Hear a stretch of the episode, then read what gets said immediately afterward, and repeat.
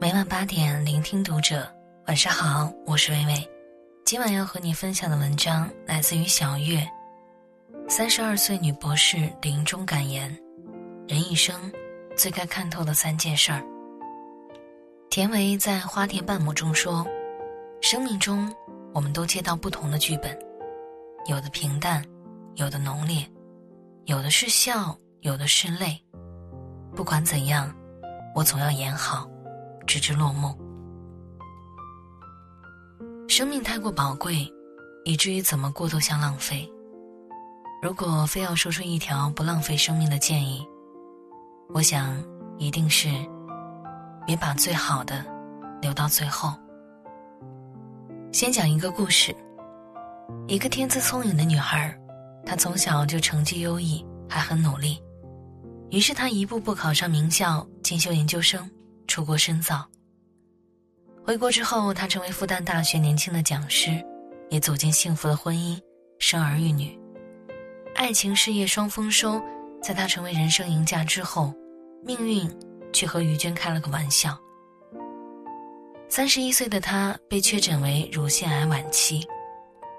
更残忍的是，他只剩下一年半的时间。他就是优秀的海归博士于娟。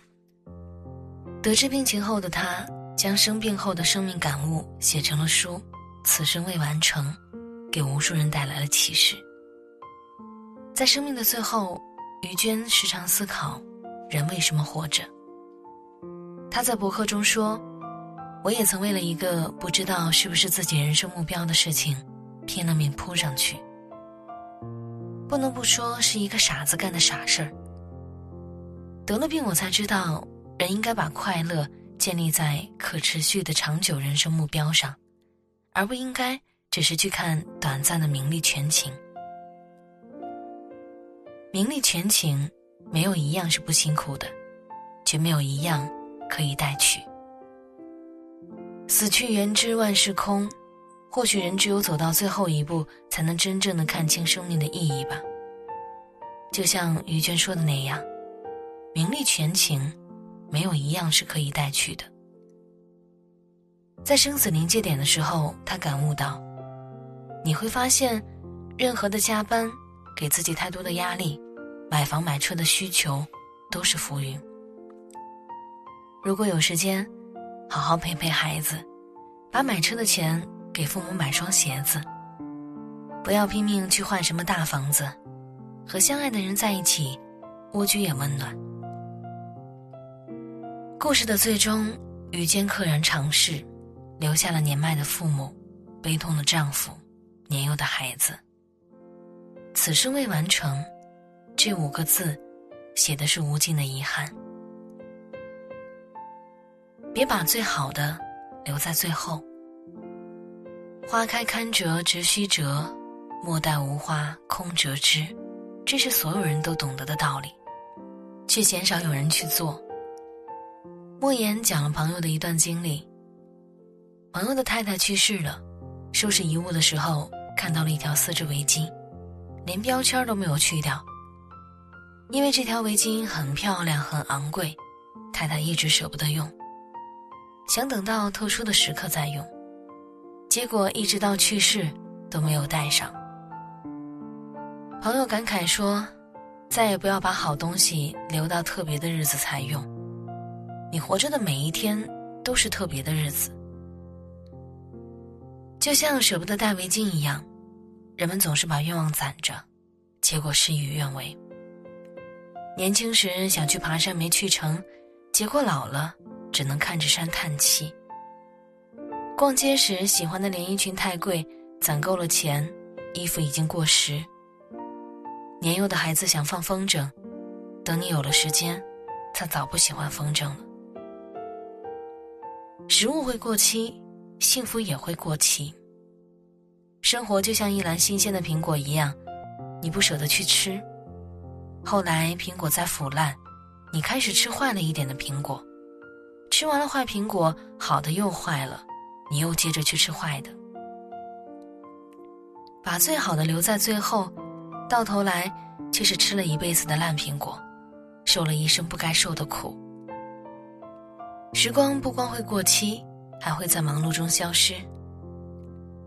白岩松在《你幸福了吗》当中写道：“这样解读‘忙’字，忙就是心和王字的组合，忙着忙着，心就死了。很多人都是在无谓的忙碌中丢掉了本心，活着活着，就只能是竹篮打水一场空，一边付出，一边失去。”一辈子赶路，一辈子都享受不到沿途的风景。别把最疼你的人弄丢了。李宗盛有一句歌词，只有失去过的人才懂。越过山丘，才发现无人等候。简单的歌词，却是无数个凄婉故事的缩影。穷酸小子出门闯荡，功成名就带着聘礼归来之日。心爱之人早已嫁作人妇，意气风发的丈夫整日忙于工作，名利双收之后，换来的却是妻离子散。重压之下的父母背井离乡的打拼，赚到了钱，却和孩子形同陌路。还有一种，就是子女等不到衣锦还乡，等到的，却是生离死别。子欲养而亲不待，是中国人最普遍的遗憾。前段时间被微博上的一个故事刷屏，贵州山区的一位老人，女儿在广东工作，每年只有过年才回家一次，过完年又匆匆离去。母亲心疼女儿工作忙，一直报喜不报忧，几次生病也不让女儿知晓，身体每况日下，却假装健朗。久病成疾，终于在一个深夜，母亲暴病而去，死后几天。才被邻居发现。女儿得知消息赶回之后，对着母亲僵硬冰冷的尸体嚎啕大哭地说：“我好后悔啊，真的好后悔啊！过完年我不该回广东，应该留下来陪妈妈。此生此刻，后悔和眼泪是最无用的告白。父母在，人生尚有来处；父母走，人生再无归途。”从此以后，家中都再不会有母亲等待的身影。我们是否也和这位广东女孩一样，总是在等？等我以后赚钱了，就把爸妈接回城里住，让他们颐养天年。等我变得更好，就向心中的那个男孩告白。等我结束手头里的项目，就陪家人一起去旅行。到后来，我们才发现，等我，就。这是一个无限延迟的将来时。等等，变成再等等。等到那一天，我一定。对不起，你等不到那一天了。永远。那一天到了，那个人早就不在了。也许彼时他走了，他老了，亦或是他死了。我们总是把最坏的脾气、最多的无奈、最长久的空头支票，给了自己最重要的人，结果走着走着，就把最疼我们的人弄丢了。活在当下，不负韶光。《一禅小和尚》里讲述了一个死刑犯最后一天的故事。有个游手好闲的年轻人，总做一些偷鸡摸狗的勾当。一天，他去军营偷马，一不小心被抓了。将军震怒，说要把年轻人斩首示众，但在此之前，允许他说出临终遗愿。年轻人说：“我想给我娘做顿饭吃，我从小总惹她生气，从来没有好好孝敬过她。”还有呢？将军问。我想给小翠说声对不起，我答应送她的玉簪，看来做不到了。年轻人答：“还有呢？”将军又问。年轻人痛哭流涕地说：“我还想学点手艺，再也不偷鸡摸狗了。不过现在说什么都晚了。”将军听完之后挥剑要杀了年轻人，却在最后一刻放了他，还说道：“你堂堂七尺男儿，孝敬老母，送女子玉簪，学艺养家，为何到最后一日才想去做？”我命你今后把每天都当做最后一日，才不辜负我放你一马。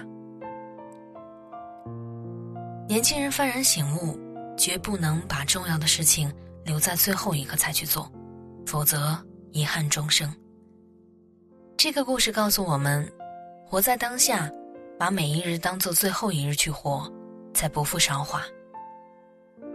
林夕有一句歌词这样写：“我也曾把我的光阴浪费。”甚至莽撞到视死如归，却因为爱上了你，才渴望长命百岁。